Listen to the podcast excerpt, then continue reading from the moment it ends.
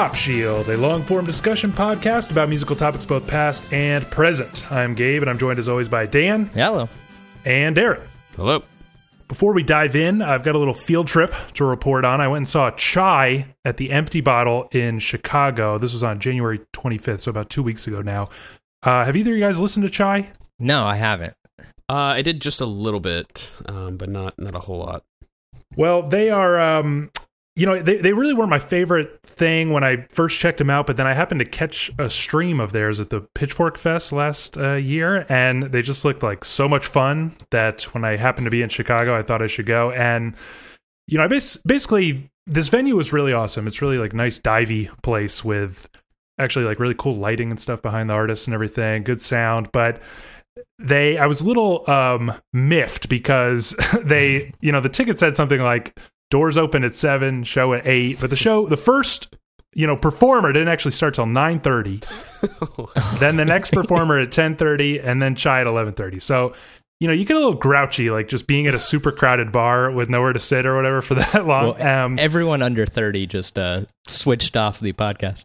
yeah, well, no, I I asked some people like you know there were people sh- strolling in at like eleven, and I was like, "Is this normal?" And they were like, "Yeah, never never show up on time to an empty bottle show." So I was like, "Oh well, fuck, okay." Um, but I only mentioned that because by the time like the opening notes of Chai, all my grumpiness just faded away because they seriously are so much fun. It's like they have this kind of cutesy Japanese girl group thing um, you know, complete with like choreographed moves and everything, and yet it's like cranked up to eleven to where it's almost a send up of that. You know, it's like such a hyper sugar rush that it's you know a little tongue in cheek maybe.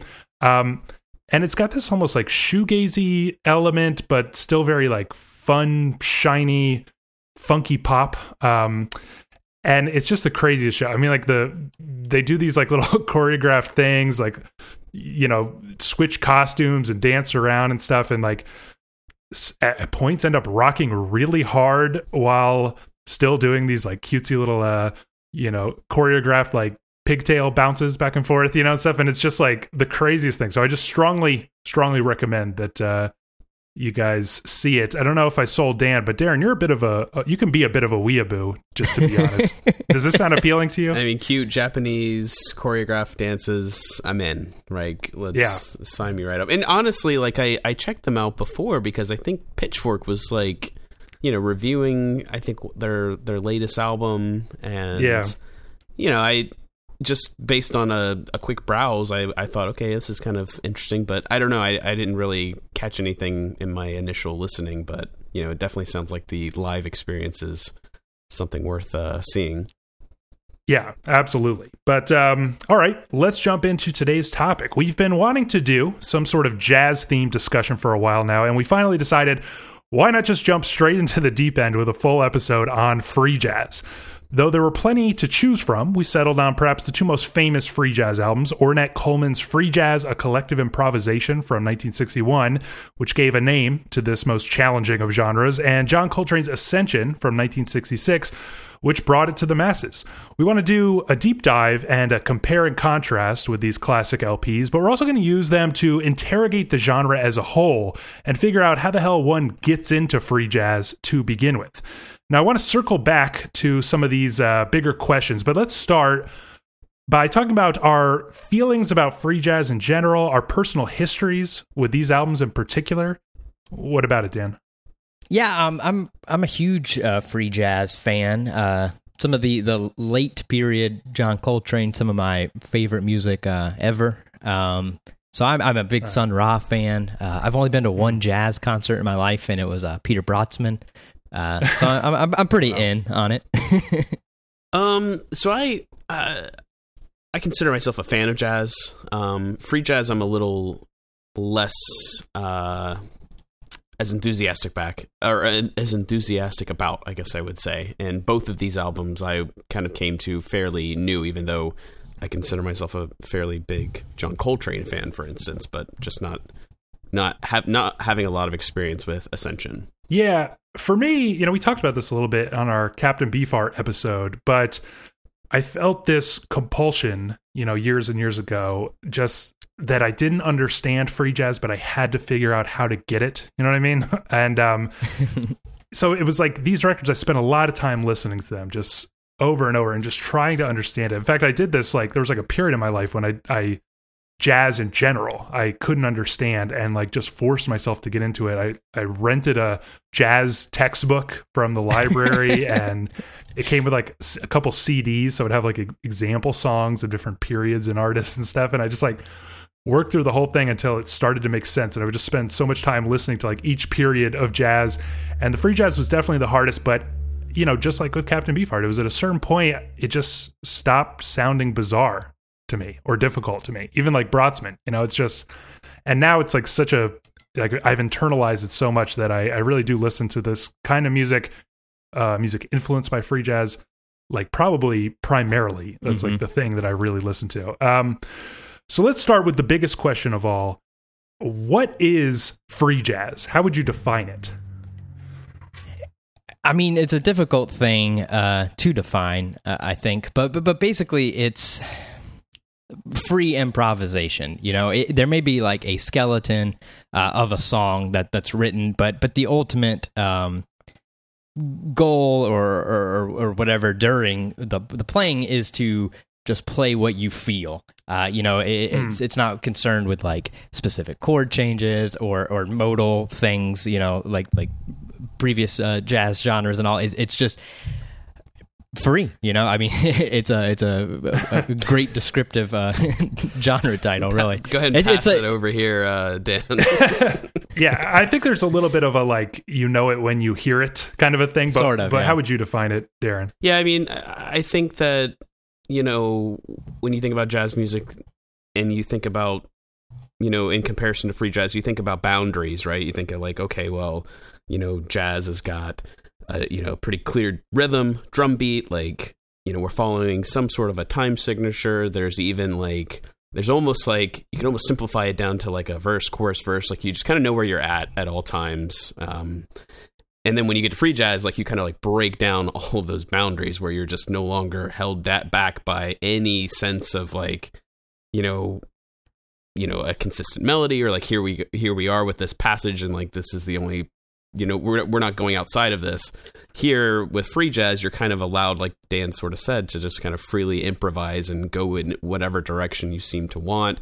And then you know at, at different points throughout this seemingly long piece of improvisation you kind of circle back and you kind of bring things together in a brief passage but then you just kind of unleash again. And you know to me i just get this feel this sense of like all the boundaries that you would normally have understood with jazz music is kind of just broken down and you're sort of like freely exploring. You know what i mean? Yeah it is actually really interesting because i think jazz as a genre you know prior to free jazz it's really fascinating because it's often about like setting up parameters and then exploring within those parameters you know it's mm-hmm. jazz often they'll play these like standards you know sometimes they're jazz standards but sometimes they're you know like pop tunes like my favorite things famously by john coltrane um where that like the key sets up the you know parameters. And then within that you dig around and explore. It's always been about improvisation and creativity although you know it's not only about that. There is composed jazz and stuff. But um, once we get here, you then do away with it's like the same idea, except for you do away with like those parameters, the the holiest of parameters, which are like, you know, key and tempo and you know the thing the rules that nobody thought that you could actually break, you know. Um, so on that note, I kind of want to talk a little bit about where free jazz comes from. I guess my opening question is, you know, do you guys see it as like kind of just you know, exploding out of nowhere? Or do you feel like jazz kind of slowly evolves into this or what?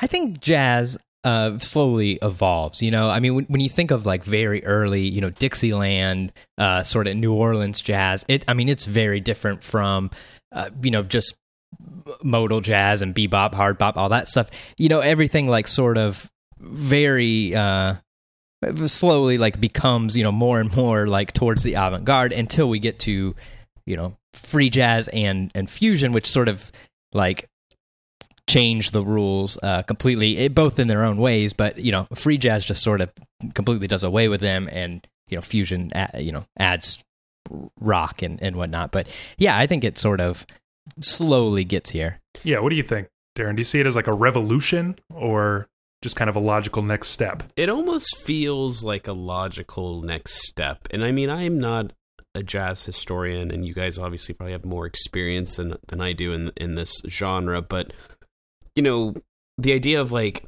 soloing in jazz music seems like it's kind of something that's just always sort of been there. You know, like you were mentioning, Gabe, like you might start within these parameters, but then you start exploring and generally it's like one instrument at a time. Like okay, now the saxophone's going to have its you know solo piece while everyone else is kind of like keeping the the rest of the song together.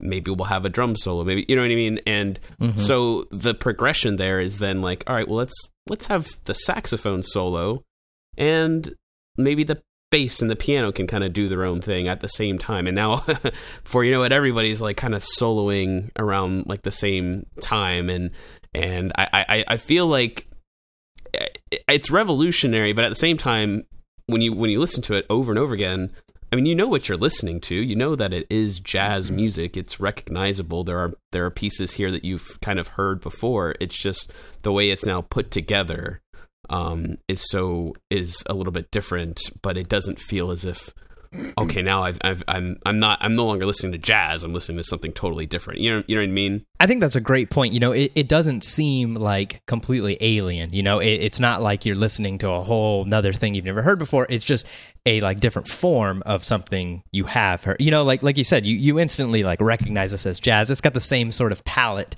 that uh that jazz has kind of always had. It's just presented in a in a different way. Right, like my kids can recognize it. They're like jazz music, okay, but then they're like, well, what? What is, yeah. what's going on? Because it just sounds like they're just just like playing at random, and so they're the, the part they're missing is those kind of parameters that they're yeah. expecting. Mm-hmm. Yeah, you know, on one hand, it's interesting because it feels like jazz as a genre is defined by sort of restlessness and exploration. So if you just follow it along, there's always these like next steps, you know, and it gets to the mm-hmm. point like in the 50s where this like hard bop is you know it's starting to like the the notes are like fluttering so fast and they are like cutting through the chords in the strangest ways. You know i think like early coltrane is is just like my this is my favorite thing about it is that he just like rips off these notes and they just kind of like you know they, they just go in the weirdest ways. Like he's still in the chord parameter but you know it's unexpected still. And then it just it, it feels like eventually you you know when you get to free jazz it's kind of like just you just remove like two more things which are you know key and sort of tempo and stuff like that um at the same time free jazz kind of casts itself as like revolutionary you know we'll talk about like ornette coleman's shape of jazz to come you know it's like this is the new thing you know it's mm-hmm. it's it's it very much presents itself in that way and so there is some historical context that I think is really fascinating as well, which almost does make it feel like an explosion. Um, you know, free jazz is closely tied with like the civil rights movement of this period, um, this late 50s, early 60s. And it kind of like captures the turbulence of that time, you know, where like tensions just get cranked up to 11. Um, it's also kind of connected to, and this is part of like this civil rights movement, is this like primitivism or this like r- returning to roots. Like, um, you know, there's a lot of uh, literature black literature from the 60s that's sort of you know authors like changing their names back to traditional african names or wearing traditional african clothing and stuff like that. And so the free jazz world is often tied with this kind of like you know what i mean? Like get back at this like primitive like pre western music rules yeah. kind of a thing where it's maybe closer to like just hollering freely, you know, like in a drum circle, and you know, it gets that kind of vibe going on, and and on the same path, it gets like a very spiritual vibe sometimes, which we'll talk more about. Simultaneously, though, you get this like, you know, influx of what was going on in contemporary classical music at the time, you know, like the Fluxus movement or like John Cage and stuff like that. Um, it just feels like you know, and, and, I think about like the nuclear age, like how scary and freaky that was and how it doesn't seem like the world makes sense anymore once you know that it can like end in a second and so you know what i mean doesn't feel like like this you know, cocktail just explodes all of a sudden at the same time as well? Yeah, I mean, I mean, th- th- this period of time, just in general in America, is like you know such a a, a shift in like culture, technology. You know, it, it's like really like the dawn of a new age. You know, sort sort of thing, and um, Yeah. You know, free jazz. I, I think like really um, you know showcases that. I mean, I mean, like you said, you know, Ornette Coleman, I think is like uh, definitely like aware of of what he's doing. You know, like you said, Shape of Jazz to Come is before. I mean, even his his first record's called Something Else. Uh, you know, Right, Tom- right. tomorrow is the question. Is the next? You know, he's always like sort of like uh, up up into free jazz. He's he's pushing f- forward. He he's, he's telling you, you know, this is this is the next step. This is the next wave. Um, you know, whatever. Yeah. Do you find all that that stuff interesting? Do you find that influences how you listen to it, Darren? Like thinking about it, the historical moment and how kind of radical it was. Yeah, for sure. Because kind of like what you were just mentioning, I mean, you point to any part of culture during that time, there was some level of a revolution or Mhm. Mhm. a, you know, a uh, distinct like shift from the past happening in all different genres of music, art, I mean, film. I mean, everything was kind of like exploding in one way or another. So it's, you know, for, when I listen to this record, I, I feel like it, it, it just belongs in that era. You know what I mean? Like I, it, it's it's right alongside anything that we've talked about from past episodes regarding the '60s and, and music at the time. You know what I mean? Like it doesn't. It, it, seems to be response. Like, this is jazz's response, or you know, jazz's take on the kind of- like cultural explosion that's kind of happening um, from you know the late '50s into the the '60s. You know. Yeah, and I, I do think though that it's it is very distinct from like the classical, um, you know, the contemporary music of that period, um, because it is like about improvisation. It's it's like a band, you know, in a room, like f- listening to each other and feeding off each other and everything. It's not, it's you know, and yet let me let me sort of walk through uh, a brief like disclaimer history before we get into Ornette Coleman. Um, you know, you can't say that like Ornette Coleman started free jazz necessarily. Um, there are you, you know basically artists um people mention like uh lennie tristano i'm not sure if i'm pronouncing it right a lot but these are kind of like jazz musicians working in jazz who i think are inspired by the kind of like atonal you know type um things going on in classical music in the first part of the 20th century you know what i mean Mhm. um you even get people like uh, Cecil Taylor as early as like 1955. I think his first album comes out, um, which is not like free jazz, but the things he's playing on piano are really starting to like push against the Mhm. walls of um, you know what is allowed, quote unquote.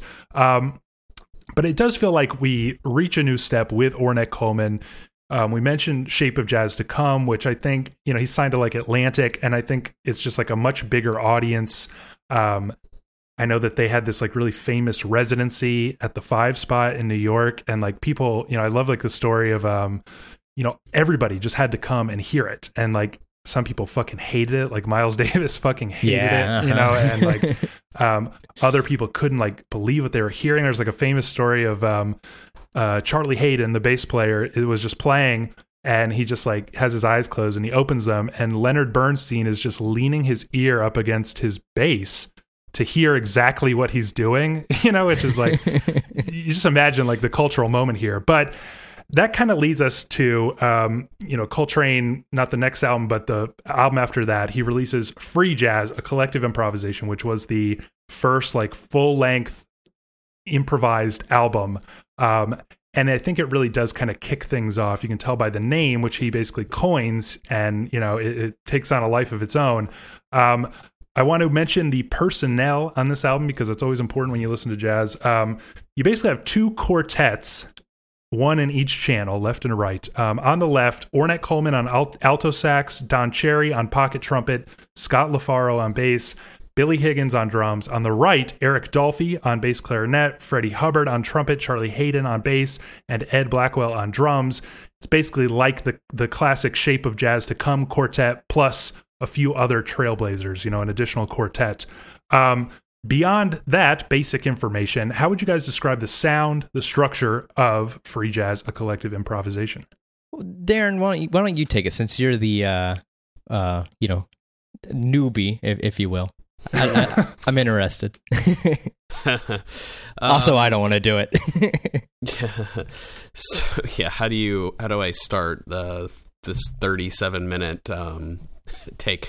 So um, you know the first it's I had I have to mention this because it kind of was on my mind um, when I first started listening to this. Like I, I really got this sort of vibe of like um, you know like in movies. I, I think of like maybe like Fantasia where like there's like this sort of vortex scene where a character's like being flown through something and like there's sounds of music maybe just like passing by like, like, like yeah, like, yeah. left and right as they're sort of soaring through whatever it is that was like sort of my initial like whoa this, especially the way this um starts where everyone's just kind of like it kind of explodes into um you know, everyone's playing at once and everything and it's a little overwhelming but you know obviously with repeated listens and kind of like you know paying closer attention to certain different passages and sections um you know you can sort of like start to pick things apart a bit.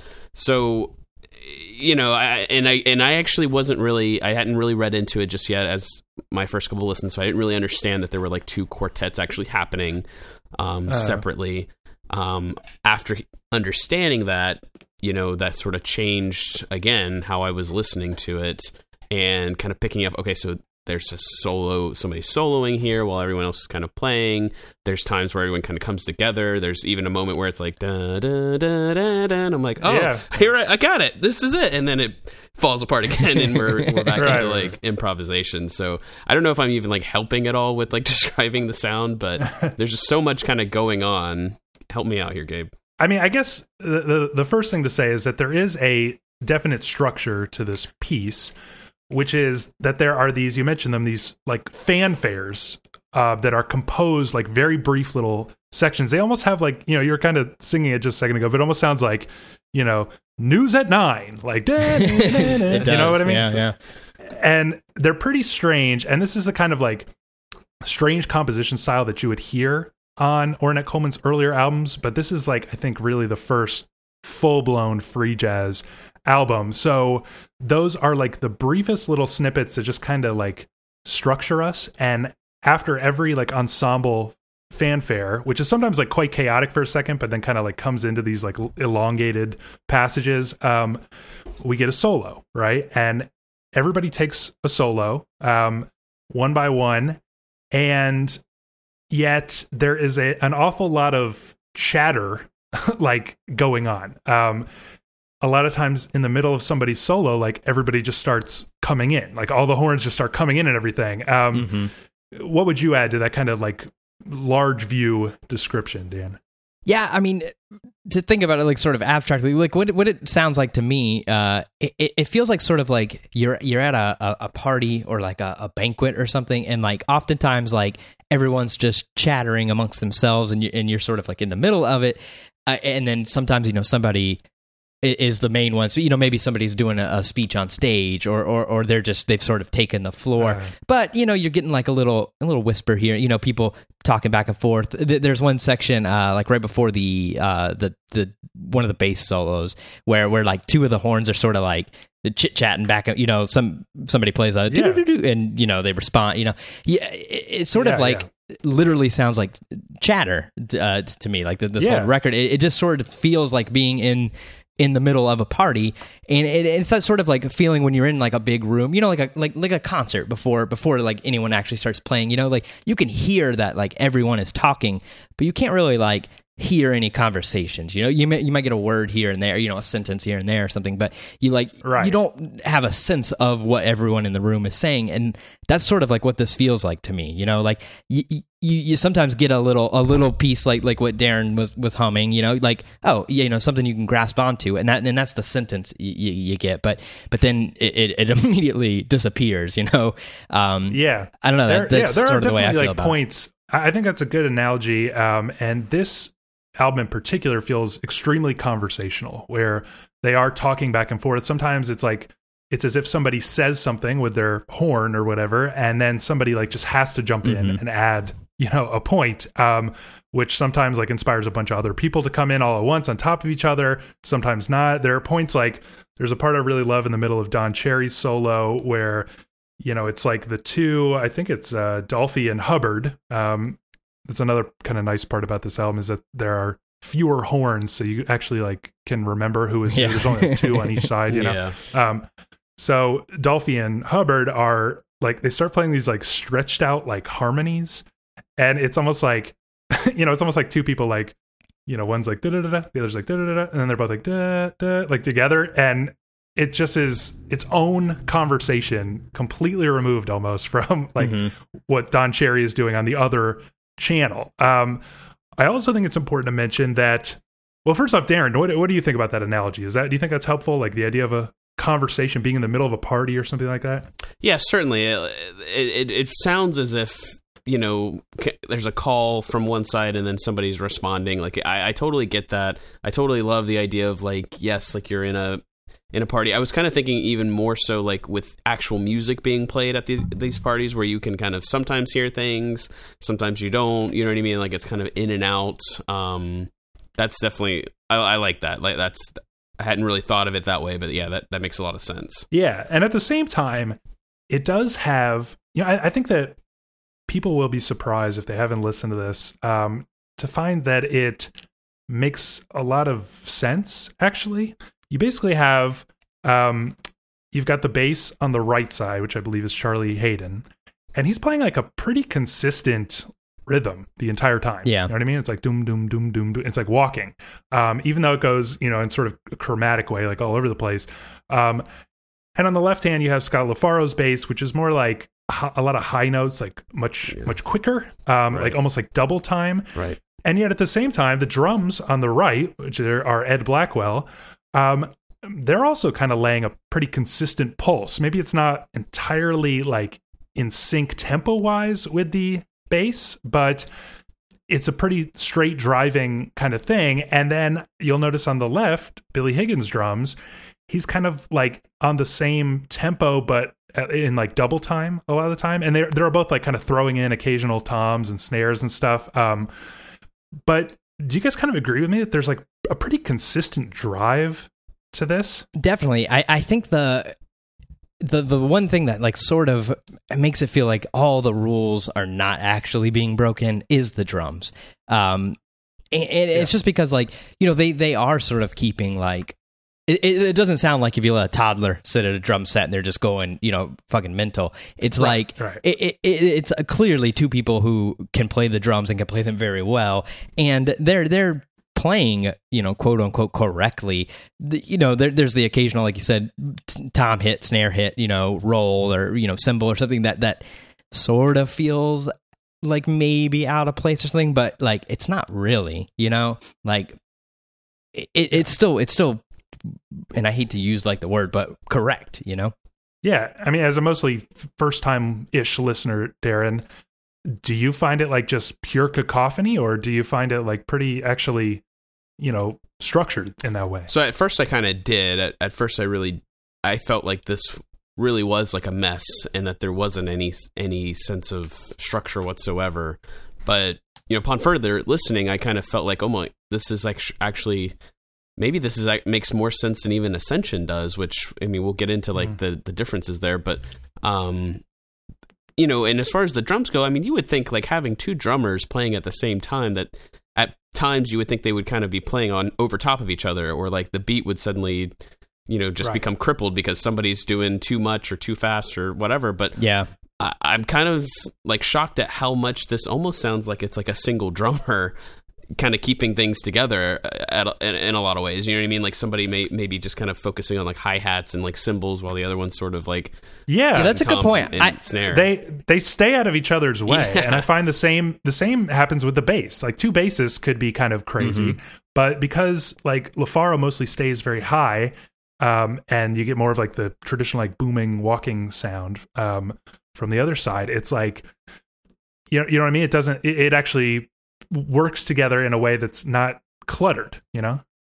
Yeah, exactly. I mean, with with the drums, I I, I think if, if you just listened to this and you didn't know anything about there's two quartets, you know, the, the channels and everything, I think you could you would probably guess there's just one drummer. You know, uh, it it like really Yeah. feels like that most of the time. Yeah. Um, so I think you know I want to sort of circle back to the horns um, a little bit, but before we, you know, while we're still on the bigger picture, you know, what do you think that Ornette Coleman is after with this piece? Like, are there any discernible themes to this thing? Um, because it's pretty abstract music, but I do think of it like I often think about the cover art, right, which uh, includes like a Jackson Pollock painting, right, and so it almost feels like um like that's almost like the key to unlocking what he's after here which is like something like a uh, a pollock painting like this just explosion of like you know color and shape and everything. Um and in that respect we actually talked about this a little bit when we did our episode on like grateful dead versus velvet underground. Um this feels like a little bit maybe not like nihilist, but a little bit more about like, you know, something closer to like the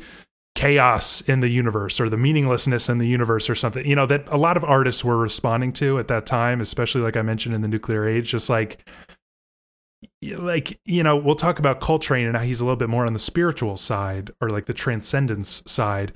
But do you guys, am I just adding this because of the cover or do you like actually listen to the music and think about that type of worldview at all. I mean, maybe it's because it's on the cover, but I but I had almost the same thing written in my notes here. Like it, this this is sort of the audio version of abstract expressionism. You know, like right. it, it sort of sounds like what a Pollock painting looks like, and yeah, I think I think that's. Um, I mean, he wouldn't have put it on the cover you know, right. I, I, feel you know it's not like he's just like, oh yeah, I like that paint and throw it on there. You know, I, I feel like it's definitely a a measured choice. Um, you know, to to use something like that, especially like it, it's not a you know it's it's a paint. It wasn't painted for the record. You know, it, he it, it's a pre-existing uh, piece. So I, I think there's definitely got to be some sort of uh, choice in that, and I, I think it sort of is the the key to this record. Yeah. I mean, like Darren, you were kind of mentioning this, but you know, I think a lot about like when I'm listening this, I think about the way that like atoms and stuff just, you know, bounce around and crash into each other all the time. You know, like that picture of the universe, um, you know, post Big Bang universe. Um, do you think about that at all while you're listening to this? Yeah, for sure. And like going back to the Jackson Pollock thing, I mean, it just wouldn't surprise me if it was as simple as like you know Coleman kind of holding this up and saying, "Let's try to create this in yeah. the form of music. Like, let's try to recreate something like this." Um, I, I never, never, and we talk about this with other genres of music where we talk about how things might sound amateurish or like improvised to the point where like okay this doesn't seem like it was really rehearsed or thought about it was just kind of like it just kind of happened or versus times where we're like oh no this seems very calculated deliberate even though uh, it sounds improvised. Here i'm like I, I i just get this sense that like i'm listening to eight geniuses talk to one another through their instruments. You know what i mean? Like like having a conversation about the universe or some large mm-hmm. bigger picture type of subject through through music and because there's not a moment where I'm like I, I'm not like, ew, this sounds awful. This is hurting my ears. It's never that. It's like these guys, these who are masters of every one of their instruments, kind of like expressing themselves. And I'm just there to try to, trying to sort of understand what these people are talking about. You know what I mean? It's like, imagine like having philosophers on a stage just kind of like talking to each to each other and like you're you're just kind of trying to follow along and understand. Yeah, it's almost like they're so you know so so much ab- above you. you. Yeah, yeah, yeah exactly. Yeah. No, I think that yeah, I think that's like a strange thing about like free jazz and stuff because because like you said, like a lot of like experimental music and like you know quote unquote weird things like the Shaggs, um, sort of like the the coolness of it is the like um untaught, you know, outsider sort of thing. And like free jazz is really sort of the opposite of that. It, it, it it's the it's it's the Picasso thing. Like it, it's people who are great musicians and they're they know all the rules and so that they're allowed to break them. You know, it, it it's it's like kind of the like yeah, polar it, opposite of outsider things that somehow you know gets a similar result. Yeah, you, you do really get that feeling. And it's funny because when we did our episode on Trout Mask Replica, we talked about how you you it feels like do they know how to play their instruments or not? And then you learn that they did, and that it was all a decision. And that's pretty impressive. But here, I never feel like I never No, a- am it's never asking myself like, do these guys know how to play? Yeah. Um, on that note, you know, let's talk about some highlights. You know, specifically the solos. Right. One thing that I think you know we'll get to this, but um, one thing that's very obviously different for, between this and Ascension is that the solos are very long, like always like 5 6 Mhm. minutes. Sometimes you know, um, Coleman's is like almost ten minutes long, and you know, I mentioned also that there are interjections quite often, but are there any like solos or moments that stood out to you particularly? I mean, I really love like one of the one of the like weird things that you can grasp onto, and I'm I'm pretty sure it's Coleman doing it, but I, I could be wrong. It's like he keeps playing this like themes like uh, da na na na na na na na, like it, it keeps like coming back, and it just like Yeah, yeah, it gets yeah. stuck in your mind, and you're like. It, you know, it's like catchy, and it's like, th- fucking, what should be catchy about this? Right? You know, it, it's like such a strange like feeling to get something from this, like kind of stuck in my head, uh, and it makes me like really en- enjoy that about about this. Yeah, I think for me, you know, I'm I'm very I I love when there's like a solo or a, such a focus on every single instrument. You know, the bass clarinet. I I don't think I ever really appreciated. Um, and so kind of Mhm. listening to this over and over again. Um, I'm a huge fan of like very late in the piece where you have just a bass soloing. Yeah. and Yeah, yeah. Then there's a drum Well, solo. you get the- I mean, Yeah, you, I mean it's crazy because you get the two you get two bass solos like on paper, but neither bass stops playing ever. Right, you know, right. so they're both like pretty much duets, even though you kind of feel that one is taking the lead. And there are some like crazy passages there, especially like they both start like strumming um at, at, at points like in a it almost like it takes on a like godspeed you black emperor vibe where like both are strumming and like sort of climbing up and down the fretboard. Um there are parts where they start like hitting that kind of like they must be hitting like the uh above the i don't know what it's called the top of the you know where the strings tie on because it's like grink grink grink and they're like doing it back and forth and stuff. There's just like you just kind of find yourself being like god fucking damn it like how many sounds can a bass make? Um and I do love the, you know, again, we get two drum solos as well. My, I particularly love the um, Higgins solo, which is like literally a cymbal solo. Yeah, It's the last yeah, yeah. solo here. and like, you know, the other drummer is kind of like, he's kind of given us like a pretty steady beat um, on like the, you know, sort of hi hat and snare. And meanwhile, the other guy is like soloing on the cymbals and it's like almost reaches like drone ambient vibes where it's just like, it's like crazy shit. But um, yeah, so how did it go listening to this, attempting to get into this um, over these past two weeks? so I struggled. Um, you know, I, being able to set aside a solid 37 minutes uninterrupted is can be difficult, obviously, and you know, with the most, you know, your average album is like 37 or 40 minutes or whatever, but it's like 10, tw- 10 tracks, 11 tracks, like you kind of know where you're at. Um, Mhm. yeah, it, it can be difficult if you get inter- interrupted and then trying to come back and then you know i kind of found myself just like always like having it on and like almost challenging myself to to make sure i knew you know when i was where i was at or trying to figure out where i was at um, and getting towards the end and kind of understanding like okay now i'm at, i'm towards the end of the piece because the like on spotify it has like the first take um, after that. So if you're not careful you just kind of end up in it again Uh, without realizing.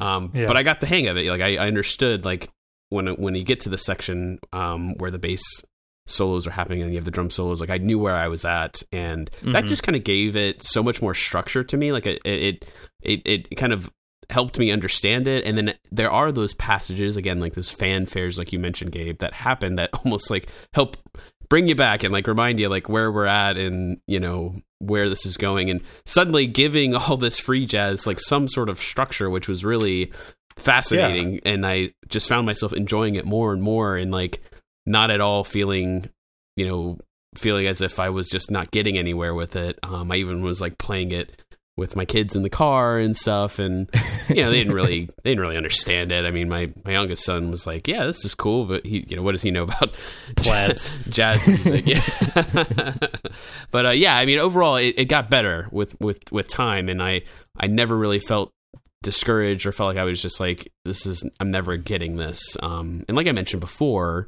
you know, I'm a fan of jazz music, so I think people who enjoy jazz music, I don't think that free jazz, or at least what we've heard so far, I don't think it's impenetrable. You know what I mean? Yeah, there is actually some. You know, that's the thing. Is like sometimes you listen to something experimental and you're kind of wondering, like, is there something to figure out, or is this like just random, or what is this? And I, I you know, I genuinely, I think we talked about like um something like uh, Radiohead's Kid A, right? Like it's it's experimental in a sense, but it's the kind of thing where you first hear it and you're kind of like, hmm. But it, it repays you if you're willing to do the work. And I think this album in particular, you do start to f- sense a structure and like a movement. You know, I think that we didn't really talk about this, but it, it interestingly like kind of mellows out as it goes along. Mm-hmm.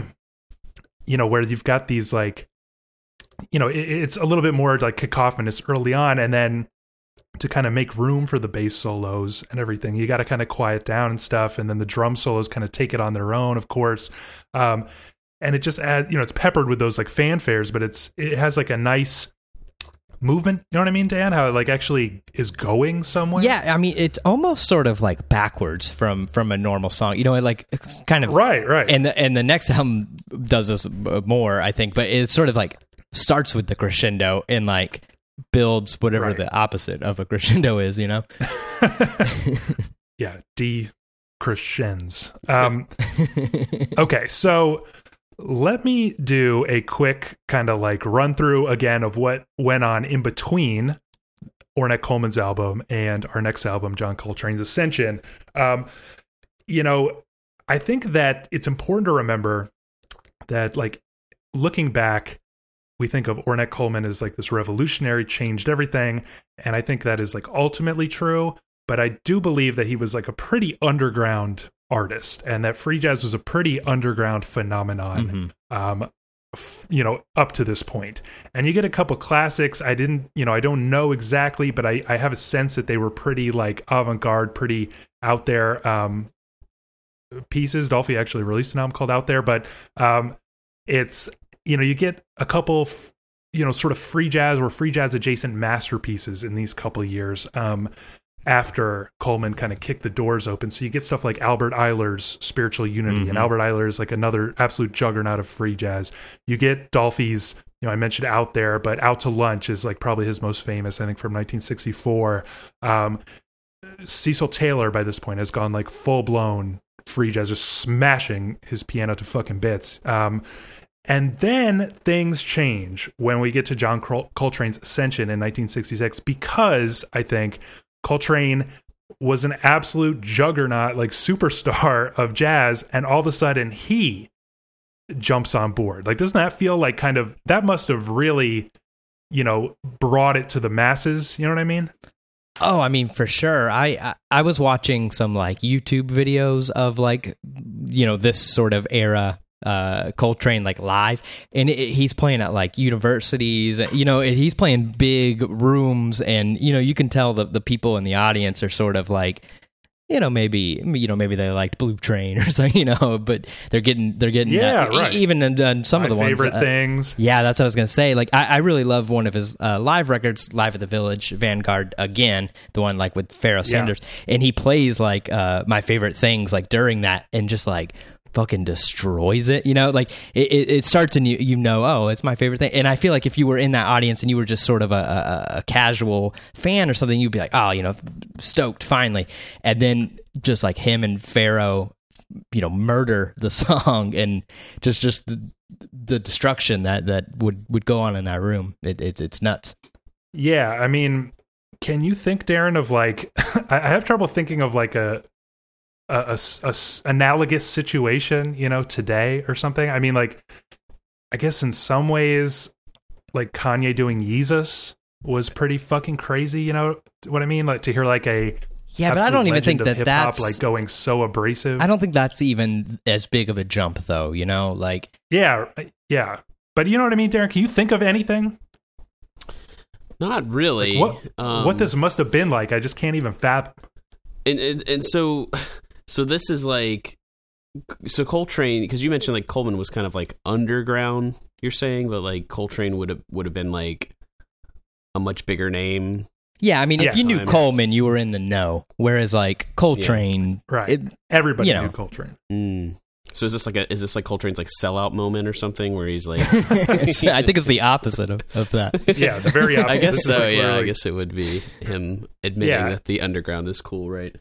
Yeah, I, I mean, I just can't like even imagine what it would be like to hear somebody of John Coltrane's stature taking this turn, and it doesn't come out of nowhere. You know, like I keep trying to mention. Um, you know, you mentioned live at the Village Vanguard, but actually, there's like a earlier uh, live at the Village Vanguard um, that he did, and there's a complete set, like the complete Village Vanguard 1961, I think, where it's him and Dolphy and his like Love Supreme band, I think mostly. Um, and it's basically like a residency. It's just like all five nights that they did this, and each night they're just like chasing something. He actually has like the centerpiece of each set is the song "Chasing the Trane," and it's just him like just ripping, you know, at the walls of of you know music, and it's like he finally arrives at Ascension with like the full blown free jazz thing. Um, Got to read the personnel again. You've got John Coltrane, of course, on tenor sax, Freddie Hubbard on trumpet. He was also um, on Coleman's album. Dewey Johnson on trumpet, Marion Brown on alto sax, John Tchicai, hope, I'm saying that right, on alto sax, Pharoah Sanders on tenor sax, Archie Shepp on tenor sax, McCoy Tyner on piano, Art Davis on bass, Jimmy Garrison on bass, and Elvin Jones on drums. It's basically like the classic Love Supreme quartet that everybody knows, plus uh, a bunch of future free jazz stars. Like almost everybody here blew up except for Dewey Johnson, who um, was plagued with mental health issues and never recorded another album and like you know went to a mental hospital eventually um, which is quite haunting um, but you know in describing the sound and structure of this album i think it's important to note how different this is you know you do have two basses, but for the most part you've got kind of like a quartet and then like a fucking sax fest Yeah. on top of it you know what I mean? Um, and the other crazy thing is piano. We didn't mention this, but Coleman famously like did away with piano because he thought it, you know, it adds like too much, too many rules. You know that it sets the chords, the key that you have to play in, and without it, you're free to explore, explore like microtonally, which he was pretty famous for with these like bendy microtones and stuff. Um, there is piano here, which is pretty interesting, I think. Um, but beyond that, how would you guys describe big picture sound and structure of this album? Well, I think first uh, you didn't mention that we're we're talking about edition two of of this uh, record. Yes, because there there are two. Uh, edition one was originally released, and I I don't really know the reason why, but it was switched with edition two uh, a couple months later, and Coltrane preferred edition two. That's why. why It's- we it's just he two pulled takes. like I a, mean, he pulled were- a Kanye basically, right? Yeah, basically. the first yeah, I'm, Kanye, I'm a fix Um, Ascension. yeah, but it, it, it's just like the the two takes of this piece recorded the same day. It's just he decided to change the take um, to the first take, which is confusingly known as edition two. But yeah, we should exactly mention that. But okay, how how would you describe this whole thing? Well, let's let Darren do it again. Yeah, So so this one I felt like I I got right into kind of right away. And you know, I, it's going to sound very like simple and and dumb, but like the the music starts off very differently than than Coleman, right? Coleman kind of explodes whereas like Coltrane has the very familiar like you're like oh yeah. okay The, a motif Right, I'm from like- a love supreme. Yes, yes, and Mhm. Love Supreme, one of my favorite albums. Like that's one of the few like jazz records I have on vinyl. You know what I mean? Like I'm I'm, I'm Yeah. already there. I'm like all right, right in, and it kind of builds slowly into this free jazz. You know, kind of like cacophony almost, but. I, I feel like I'm I'm eased into it in such a way that like I never truly feel entirely lost. And you know, we mentioned the piano, and I'm going to mention it here in terms of the sound. Like you can clearly hear the piano, and it's it's Yeah. there, and it's a familiar sound. I, I think it is almost like a comfort. Like if you're feeling lost, like you can you can pick it out of of the mess. All these Definitely. you know this big band of brass that's happening underneath it all you can hear like the piano chords and you're like okay okay i kind of understand where i'm at um you know the drums can the drums sound a lot wilder i feel like at times on on here Yes.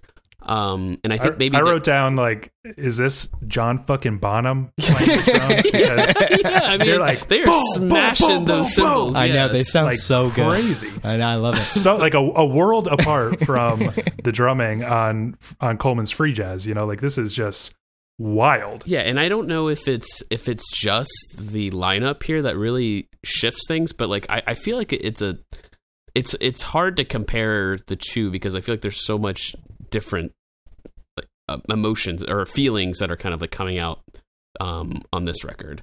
Yeah, what would you add, Dan?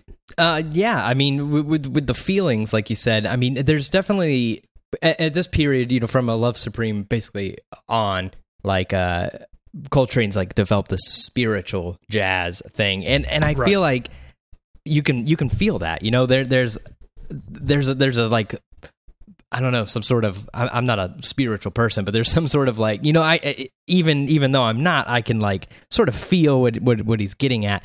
But I, I I think like Darren said, that the, the piano being there like really fucking helps. You know, it, it it is just like a real anchor point. Anytime you're feeling yeah. you're feeling lost, you're feeling like oh, this is just too out there. You can you can focus on that, and it, it sort of brings you back in, which which I think is great for you know, especially like Coltrane, like we talked about, like being like such a big popular figure in the jazz world you know but uh, uh, essentially bringing this like crazy avant-garde music to you know the the, the normal people you know quote unquote Yeah. um, you know, I, I think doing something like that like really helps his his case. Um, and and then these like uh, uh, these these ensemble like little things in between the solos, I I feel like they um they're sort of more again normal uh, than than the the little fanfares that happen in free jazz.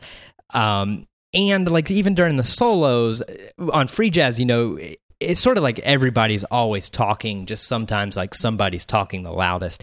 I feel like here, like the solos are are. It, it's not that Pure- everyone pure stops, you know, but but yeah, they're they're they're much more like your normal kind of jazz solo where where somebody like really takes center stage. The rest of the band, you know, kind of keeps the rhythm, you know, whatever, you know. I feel like that happens much more defined on on this record. Yeah, I- I, think so too. And actually, I was surprised though to hear you say that it, it's like maybe a little more accessible because I found it like very, um, like more inaccessible, honestly, because it does kind of ease you in with these like sensuous, you know, spiritual sounding passages from A Love Supreme, but then it gets like quite cacophonous, and you know, it's got this. You know, I, I think of like just in contrast to this, I think that Ornette Coleman's album is like quite controlled. You know, even though people do chatter over each other and stuff, we talked about how there's like a very consistent pulse the whole time. On this one, it's like the the bass is not playing any kind of consistent pulse, pulse or neither bass is. Um, it's just kind of doing its own thing. The drums are like just madness almost the entire time. Um, the you know fan the they're not fanfares, but they are like just it almost sounds like a a big band kind of feeling and every horn is just kind of like exploding it sounds like and so what i should mention is that it's structured essentially the same way as coleman's album where you have like ensemble solo ensemble solo on and on and on um, but what's interesting is that the ensemble passages are much longer here um, the solos are usually like two to three minutes compared to like up to 10 minutes on Coleman's album. and the ensembles are often quite similar in length, like two to three minutes usually. Um, Mhm. Don't you guys find like the ensemble passages quite cacophonous? Like there's I mean- almost nothing to anchor onto. I, I feel like they, they really really feel like crescendos. You know I, like i said about free jazz earlier it's sort of like this this backwards uh you know crescendo coming inwards you know imploding. I, I feel like this one's just always sort of those ensembles are crescendoing. But also uh, um, maybe you're right. I mean uh, one one thing I, I sort of struggled with like like this this album for a for a long time I think was my favorite Coltrane record. So I've heard it like a lot and I think like a little bit of the weirdness or strangeness whatever Mm. is like gotten where it's it's difficult to to remember that that that exists here for me. Um so you might be right. Oh, that's interesting. Um, what do you think, Darren? Did you find it like much like more abrasive and cacophonous than Coleman's album? Did you find it? You know, you mentioned having the piano as an anchor. Did you find it like an uh, easier listening experience or a harder one? At first, I definitely felt like it was an easier listening experience. Again, and I, you know, I, I talk about the ease of getting into it versus the way Coleman sort of explodes and, and kind of, you know, put me in a place where it, was, it felt like I was struggling to to grasp it, right? But as I indicated, with upon further listening, I, I did start to grasp it and piece it together and understand it. To this one, as continued listenings go, and then kind of going back and forth between the two records, um, yeah, it was definitely very noticeable the uh, the the glaring differences, largely surrounding the ensemble parts, where you just have horns blaring at times, yeah, um, basically as loud as they can. And it sometimes sounds like you know, like the craziest passages of Revolution Nine or something. Yeah, and, like and whipping way, by your head. When you, you know? get the drums sort of like smashing like they do, it just feels as if like suddenly the drummer doesn't really know what anybody else is doing. They're you know Mm. they're just kind of like matching that. They're trying to you know match that abrasive yeah, blaring horn intensity, yeah. sound. You know what I mean? Um, but I think where things shine is where you get into the solos. You know, particularly like obviously Coltrane's solo. I think you know Pharoah Sanders' solo. The the way they are sort of like pushing the sound of their instruments in such a interesting way. Um, I feel like I kind of always like came back to, and it just felt you know overall familiar. And I talk about the piano being just a almost like a consistent like layer that I kept latching onto and even when those ensemble pieces would kind of swell up I think that yes it gets very cacophonous but it happens in such like a slow like it kind of like builds and builds and builds like a Does, crescendo and then it kind of lets you down and you ease into and like, yeah, very solo. gracefully like Yeah. eases into the solo. It's actually Mm-hmm. extremely impressive. Um, I just like to imagine like the kind of looks they're giving each other or whatever to like all get on the same I- page. It's it's like I'd love to see like a video of it being, you know, I know, recorded. I you know. know, I, I was I was thinking a lot about that. Um, one thing with this record, I feel like there's, especially in these ensemble pieces, there's like always this like sort of tension, like building. It it, it almost yeah, yeah. always feels like the record's ending. You know, like e- especially does, like yeah, when yeah. you when you you know when you've been listening for 20 25 minutes or something you're like okay you know th- this is this is it this is the this is the, the end right here and then it's like oh no there's like six more solos gonna gonna happen you know and i don't know that I, that that's like a great feeling i like you know in, in this you're just I don't know it, it- it's almost like it, it's it, it's like a record of like anxiety and, and, and tension and, and stuff you know it, it's like Yeah. a feeling that that's not all you know a, as explored in music a, as many other feelings i think Yeah, I mean, I think like you guys actually mentioned a bunch of stuff that I think is like really key here, which is that you know this is a lot less conversational than Coleman's album. Um, it doesn't really feel like they're talking to each other at all. Um, you mentioned this, Dan, but it feels like they basically completely get out of each other's way for the solos. And what's interesting about this is that the solos are so distinct from each other. Like they are extremely unique personalities. I think you can tell that even on first listen. mm-hmm. Um, whereas on Coleman's album, like it feels more like they're all on the same page. They're like of a piece. You know what I mean? Even though like obviously Dolphy is different than Coleman, it's like almost like they discuss like some sort of mood or like style that they were after. Here it's like, all right, we all like, you know, just blow the shit up with these ensemble pieces. Then it's your turn. And in talking about like what is what is uh, Coltrane after here, you know, you talked about that spirituality.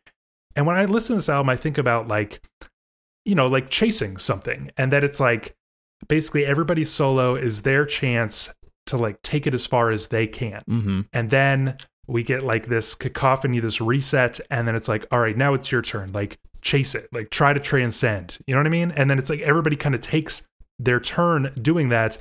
And I think that results like in just a much, you know, much more unique solos. Do you kind of agree with that?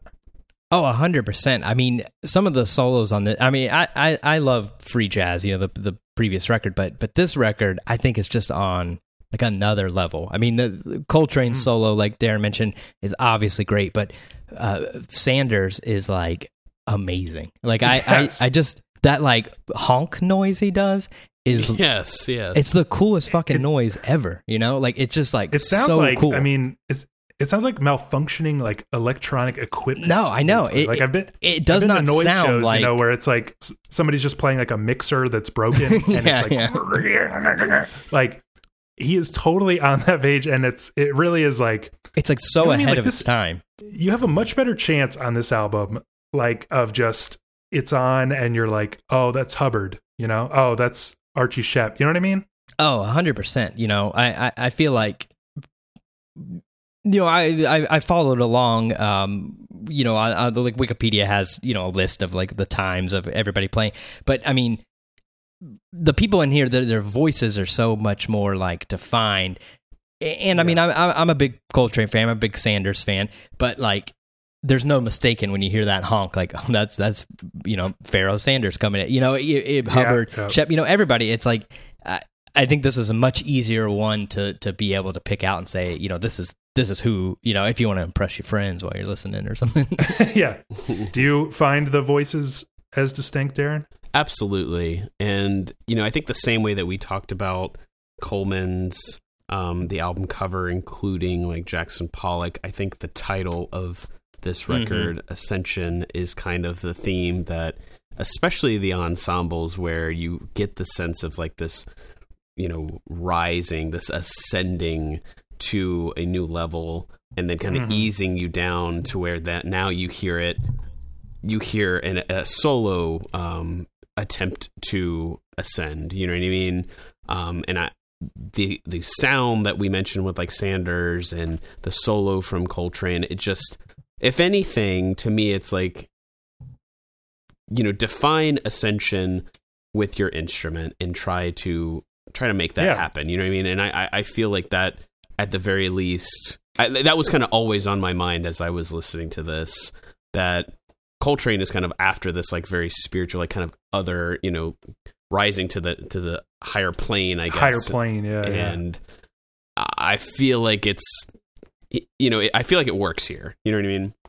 Yeah. So, you know, you guys mentioned Pharoah Sanders, which I think is an obvious highlight. Um, you know, are there other solos that really jump out at you? I mean, I really, um, I think it's almost like weird. Like Freddie Hubbard, his, like trumpet sound is so like bright and beaming. Um, he almost sounds like out of place. You know what I mean? He sounds like a more classic jazz, like it's smoother or something, and yet like it it just adds to the like distinct group of personalities we have here. A lot of people like um, John Tchicai's um, sax solo, which I want to highlight because I think it's really interesting that we're kind of like riding a very similar level, at least the rhythm section, up until that point, and it's like suddenly I don't know if McCoy Tyner gets bored or something, but like he just drops out completely for that solo, and so there's like a bunch of new empty space, and the way that Tchicai plays is like very ghostly or like haunting. It almost reminds me of Albert Ayler a little bit.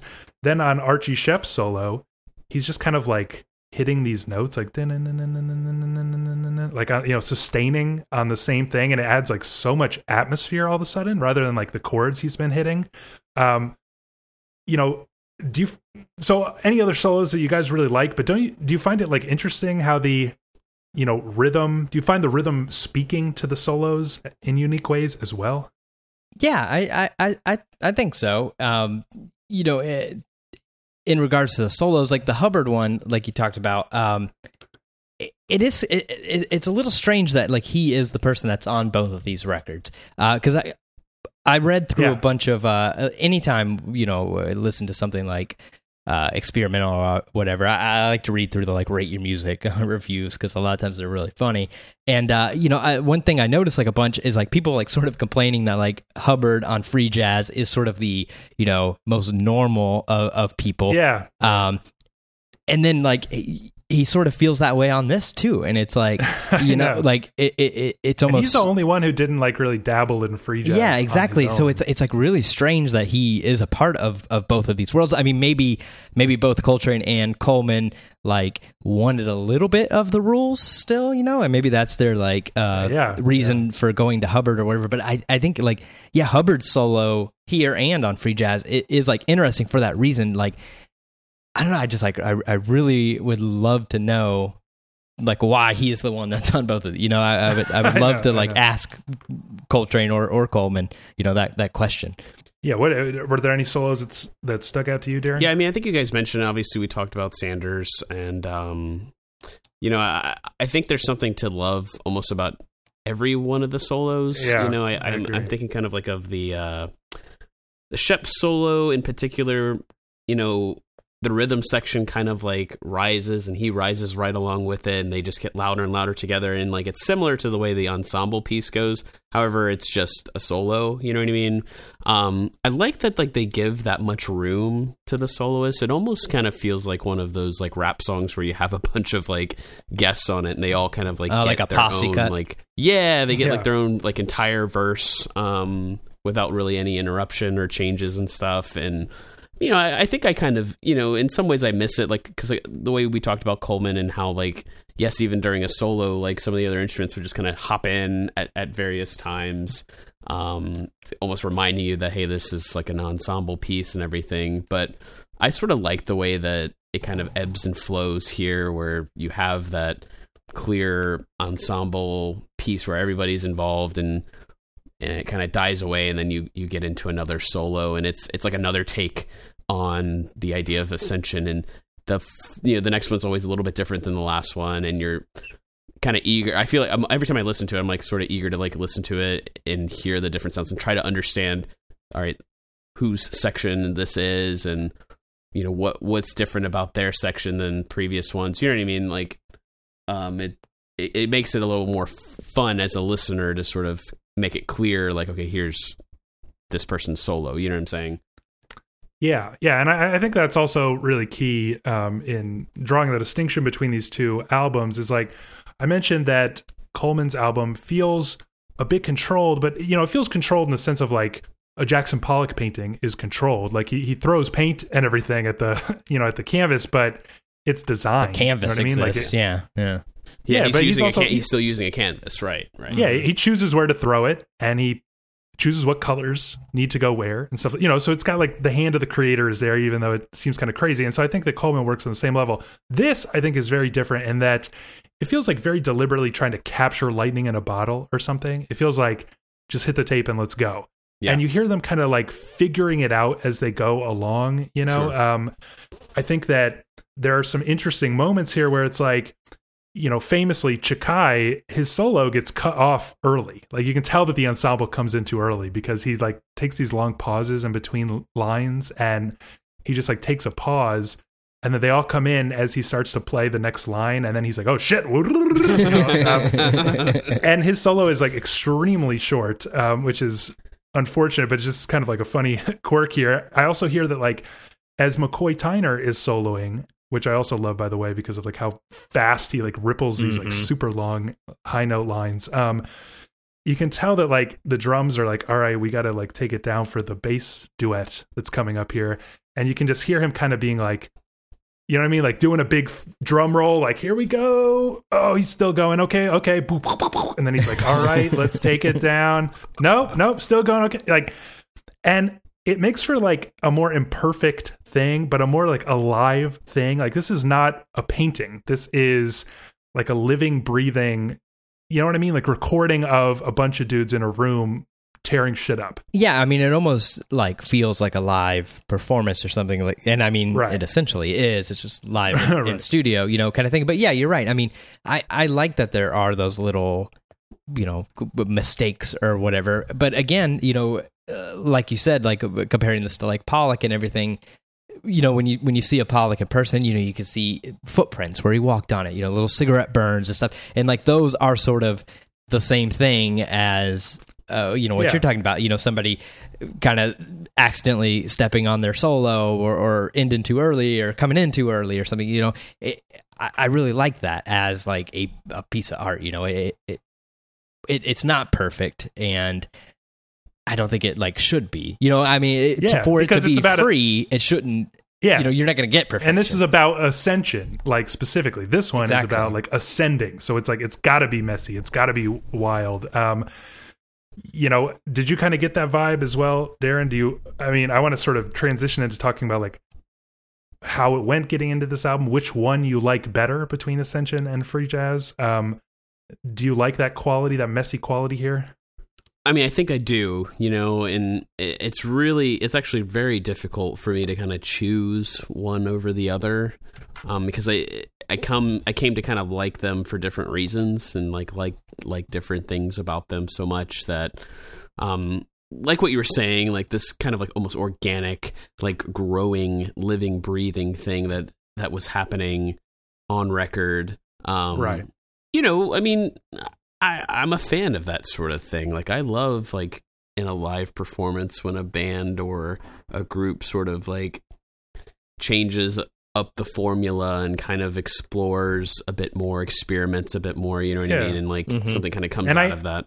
I hate when like those imperfections are polished out, you know, like yeah. Like I like when things feed back a little bit for a second or like you you know, hit the wrong note for a second. You know, like when yeah, exactly. It's just so polished and perfect. I just cannot stand it. Like leave that shit in because it sounds alive. And like we were talking about with Coleman's record, I mean, again, we're dealing with like, you know, geniuses like of their instruments. You know what I mean? So like, for them to sort of like the the ability to play as an entire group and kind of like probably just talk with each other with their eyes or their movements and like right. kind of like read each other and you know try to understand what what what what the person is thinking just by the way they're playing like it's fascinating being on the other side of that as a listener just trying to like see where this is going you know what i mean and never, yeah. again again the whole comment i made about like never feeling like this is like amateurish or like they're just kind of like you know effing around or whatever like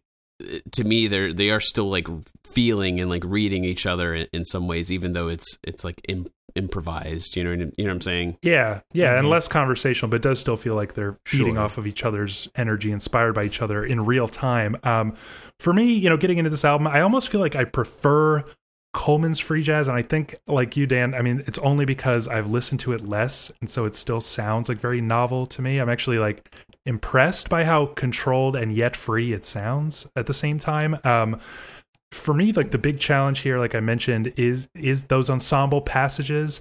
But one thing that i want to propose is i think it's kind of fun where when you listen through the album you get to know everybody's like voice and personality. And after that moment it's not like easy but because they stay in the same place in the mix, you can hear them in the ensemble passages. You know what I mean? So you can be like, mm-hmm. oh, that was Pharoah Sanders for sure, like doing that crazy blast that I just heard in the ensemble. And it makes it like almost like by the end, you know everybody. Like, because the last ensemble is like five minutes long and it does sort of transition back into the Love Supreme motif. But, you know, you, you get to know them and then you can kind of pick them out from the crowd. Um, did you find this? Do you find this more challenging? I guess which one do you like better, Dan? I mean, I I love Ascension. Like like I said, I, for a long time that that was probably my favorite Coltrane record. Not not anymore. I I, I have moved on uh, to, to, to other ones uh, that I listen to more. But I I mean, th- this is just like such a fantastic record. I mean, I, I, I love Coltrane. I love Sanders. Like so, like they, are two of my like favorite uh, musicians. Uh, I, I, think, and you know, so this this record is just like unbeatable. But it was like you know, Ornette Coleman, free jazz. Like it's a record I've heard many many times, but it, it's not one I, I, I frequently um, return to. Uh, you know, I, I, like some of his other records uh, quite a bit more. But you know, so that that one was like more sort of more fun, you know, because it still had like a, a bit of uh, novelness to it. Um, but I, I think this record is just unbe- this this is one of the the greatest jazz records of all time, one of the greatest records of all time. So I, I think Ascension just uh, can't mm. be hmm. beat, really. okay, well. Um, we've gone a little over. We've done a lot more gushing than I thought we would. Um, but I do want to talk about free jazz in general a little bit here. Um, and I guess it's fine if we go a little bit over. I mean, we're trying to ascend right here. We're trying to capture living. yeah, we got no pass rules. It, pass it over. no rules. Yeah. um, but now that we've sort of done this exercise, and sounds like you know, obviously some of us had listened more in the past, but it sounds like a smashing success. I think we all consider ourselves like we succeeded in getting into these albums at least. So for the people that are like me, uh, when I was younger, just like, God, how the fuck do you get into free jazz? what is the best way to get into free jazz? What is the best way to approach it, to listen to it, and make it click?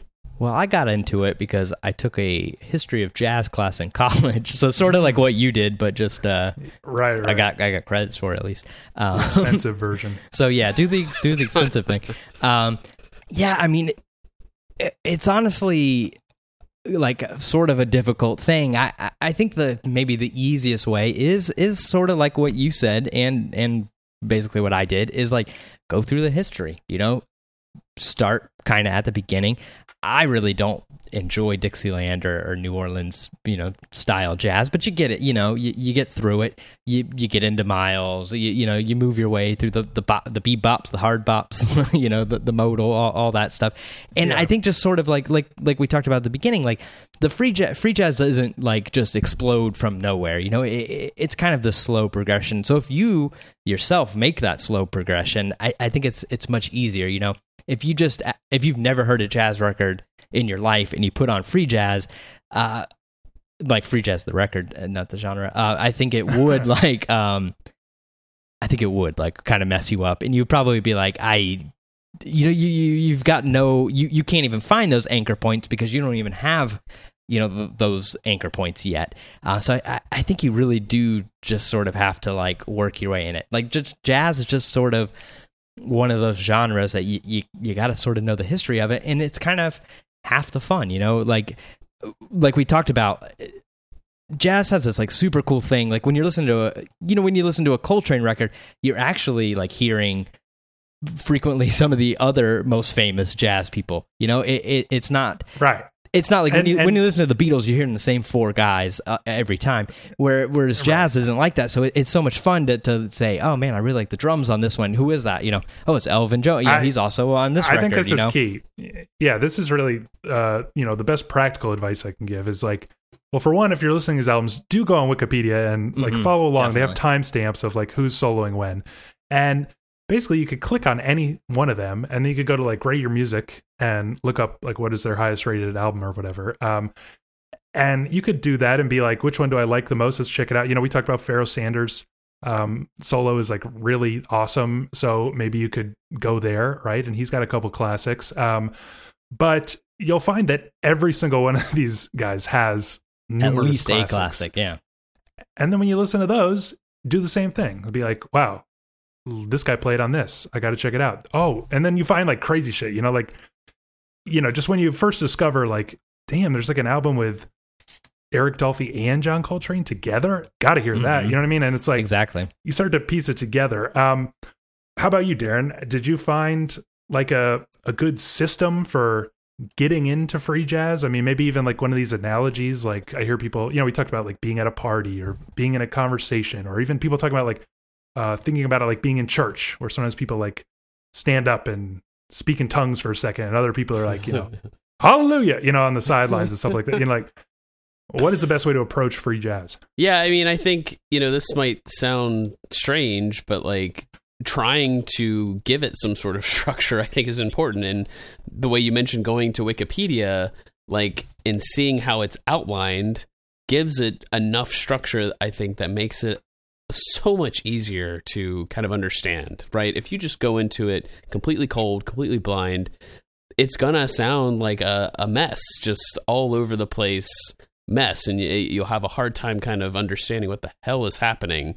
But taking a look at the Wikipedia, kind of understanding, all right, okay, I get it. So there's an ensemble, now there's a solo, and and then as you guys sort of mentioned, like you know with jazz which is just a fun thing to do is like digging into all the players that are involved in it. And like how cool it is that like these guys who have their own careers their own albums will then like play with each other and just be like a quote unquote sideman to somebody else um yeah. it's fascinating. And you you could spend you know countless hours digging into totally different albums. But as far as like free jazz as itself like trying in your mind to trying to give it some structure structure and then I, I I feel like doing that kind of structured it in a way that like I can it makes it easier to listen to. So like it's this is not one of those these records here in particular are not the kind of records where it feels like you have to listen to it like 40 times before you can unlock its secret. You know what I mean? I don't think it's like so impenetrable to, to Mhm. do that. You just might need some supplemental material to kind of help unlock those those pieces. And something just as simple as knowing that between the minutes of 15 and like 17 30, you know, Eric Dolphy is playing, like that helps immensely. And it's not like you need to you need that every single time you listen to it. Once you've done it a couple of times, you'll then kind of understand. Oh yeah, th- okay, this is this is Pharoah Sanders. Like I, I know this sound. I I recognize it now. Um, Right. and it, And it changes the, it changes the listening experience. Yeah, and and I guess we should acknowledge that nobody uh starts here. You know, like no, yeah. odds exactly. are odds are you listen to a Love Supreme already. So that means you know like half the people on Ascension. You know what I mean? Like do you love and I think a Love Supreme's a on- great place to start. Actually, Yeah, it is. And if you love the drums there, you're gonna love the drums here. Like, you know, you're you probably already know Dolphy by the time you get here. You know, it's like um so you you you immediately have a few things to latch onto that give it that structure. So you're like, all right, at least I know I can look forward to that dude's solo, you know. Um so you guys brought up several of these issues that I also want to talk about for a second. Um is you know, is free jazz for everybody? Like we talked about this on the um, Captain Beefheart episode where we were like, should you force yourself? Like, should you do the work to get into this, or is it more of like a well, maybe it's just not for you thing, or is it like a masterpiece? You got to get into it. Um, is free jazz that way? Is it like just for intellectuals, quote unquote? Um, does it? I guess it's a separate question, but does it like require all this extensive background knowledge? You sort of um, said yes to that already, Dan. But does that mean like, you know, it's not for everybody? I mean, I think it's for anybody who wants to put the work in. You know, it, it's not for everybody. If you just like listening to whatever's on the radio or whatever, then free jazz probably probably not gonna you know float your boat. Um, but if you have an interest in it, I mean, especially I think if you if you already like noisy kinds of music, you know, noise rock, you know, just noise thing, you, you know, even experimental. I mean, you like you mentioned, like some of this sounds like Godspeed and all, and I'm sure like Godspeed is ripping, you know, the, these kind of things off. So I think like if you already love music, I mean, if you're listening to this podcast, you you probably it's it's probably for you. You know, it, it it's going to take a little work, If but I've gotten this far on the podcast. yeah, exactly, Yeah. exactly.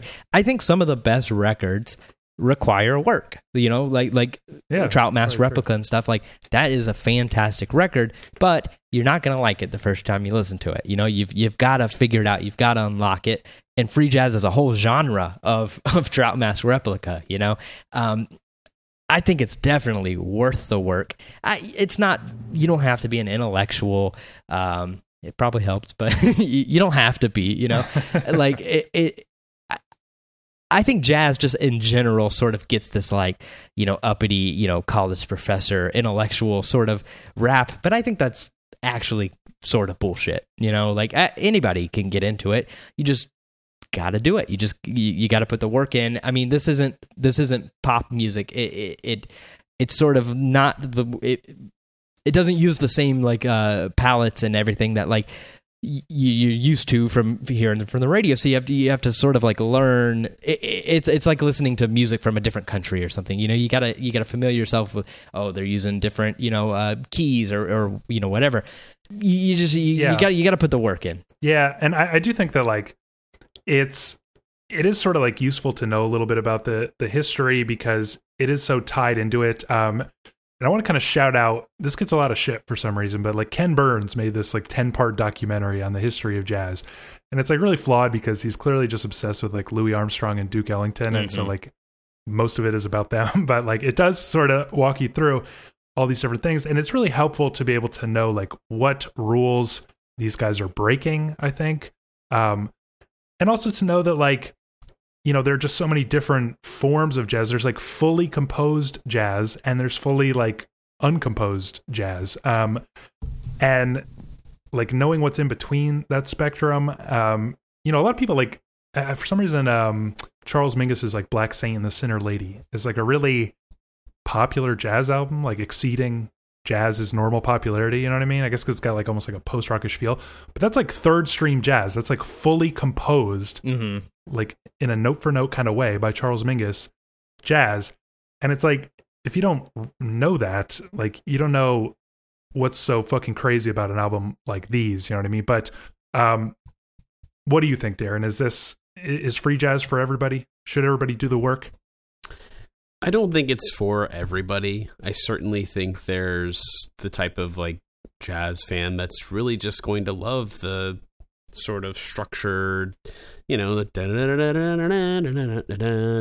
like just loving that kind of, you know, and and that's all they really want, right? They, I, I think it is kind of like you have to kind of want to see what else is out there. You kind of have to be curious about what what is beyond the um, typical jazz structure to want to get into this, you know. And I I don't think that means you need to be an intellectual at all, but like kind of like us where you know, we have just we're just always very curious about music and the history of music and you know, boundary pushers, you know, those those who like push the Yeah, envelope yeah. and stuff like um that you know we you just kind of naturally fall into free jazz because if you're following along at all you'll you will get led there you know what i mean? So and once you do get led there i think it is worth it's absolutely worth the effort um, understanding the history. I, I think it only adds to the experience as i sort of mentioned before like just having some understanding changes how you listen to it makes it more accessible.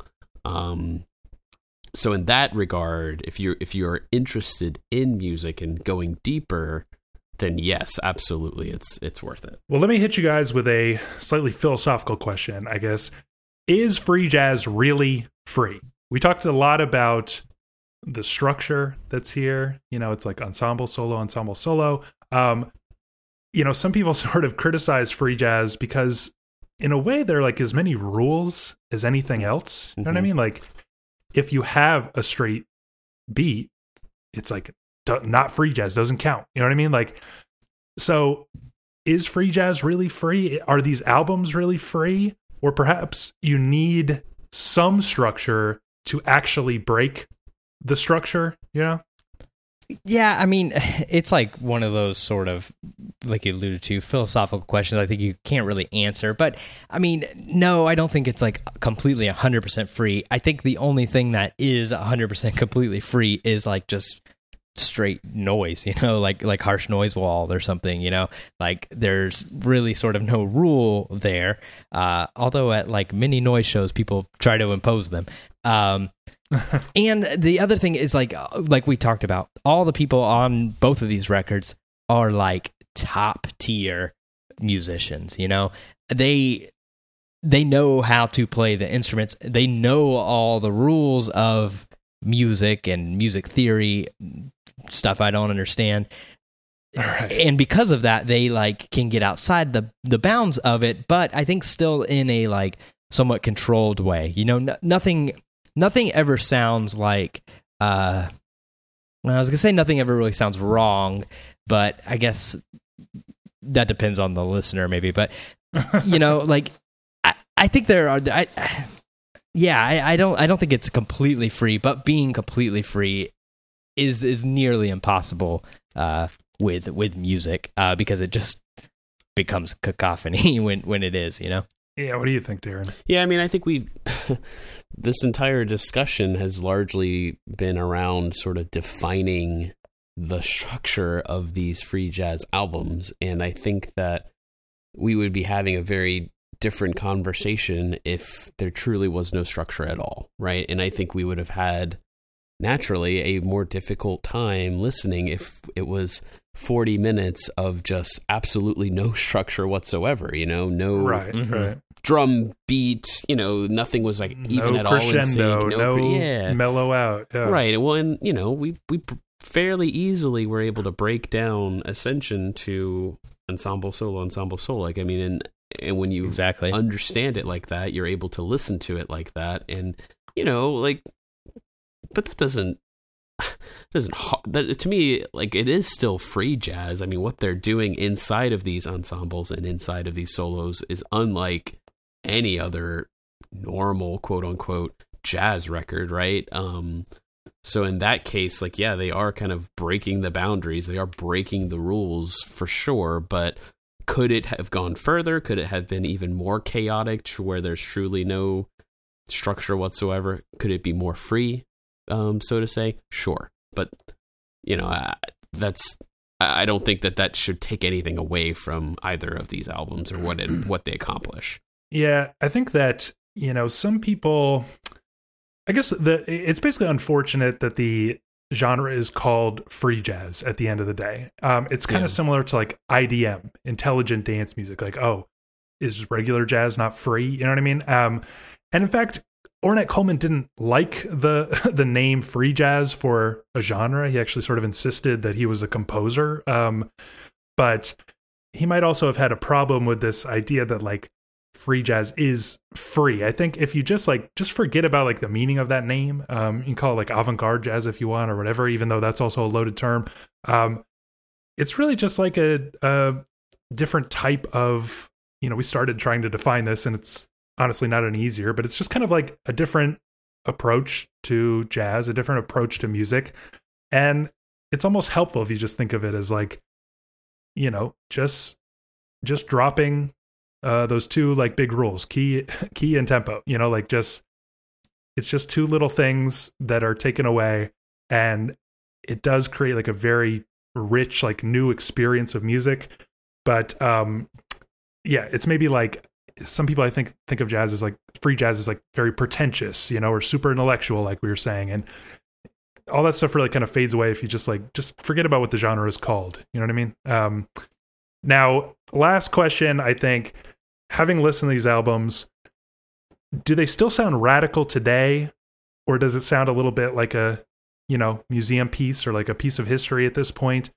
and if so like how is it possible that it still sounds radical 50 60 years later I think it does still sound uh, a bit radical. Um, you know, I mean, I, I think like somebody like like Darren, uh, it, being a, a somewhat new listener, and he still you know had to like work his way into it. You know, ultimately ending up liking it. But I think like that right there proves that it's still radical. Whereas, you know, if, if Darren were listening to, uh, you know, the Stooges or the Monks or something, like he would immediately understand it and, you know, it'd be fine. Whereas, like when that came out, that was very like crazy. It- but I think I think it's like sort of lost its edge here. I, I, I don't think free jazz has. You know, we, we we we wouldn't be having this discussion of is it for everybody? Is it for you know just intellectuals? Is it pretentious? If, Right. if it didn't have that edge to it, still, you know, 60, 50 years later, whatever.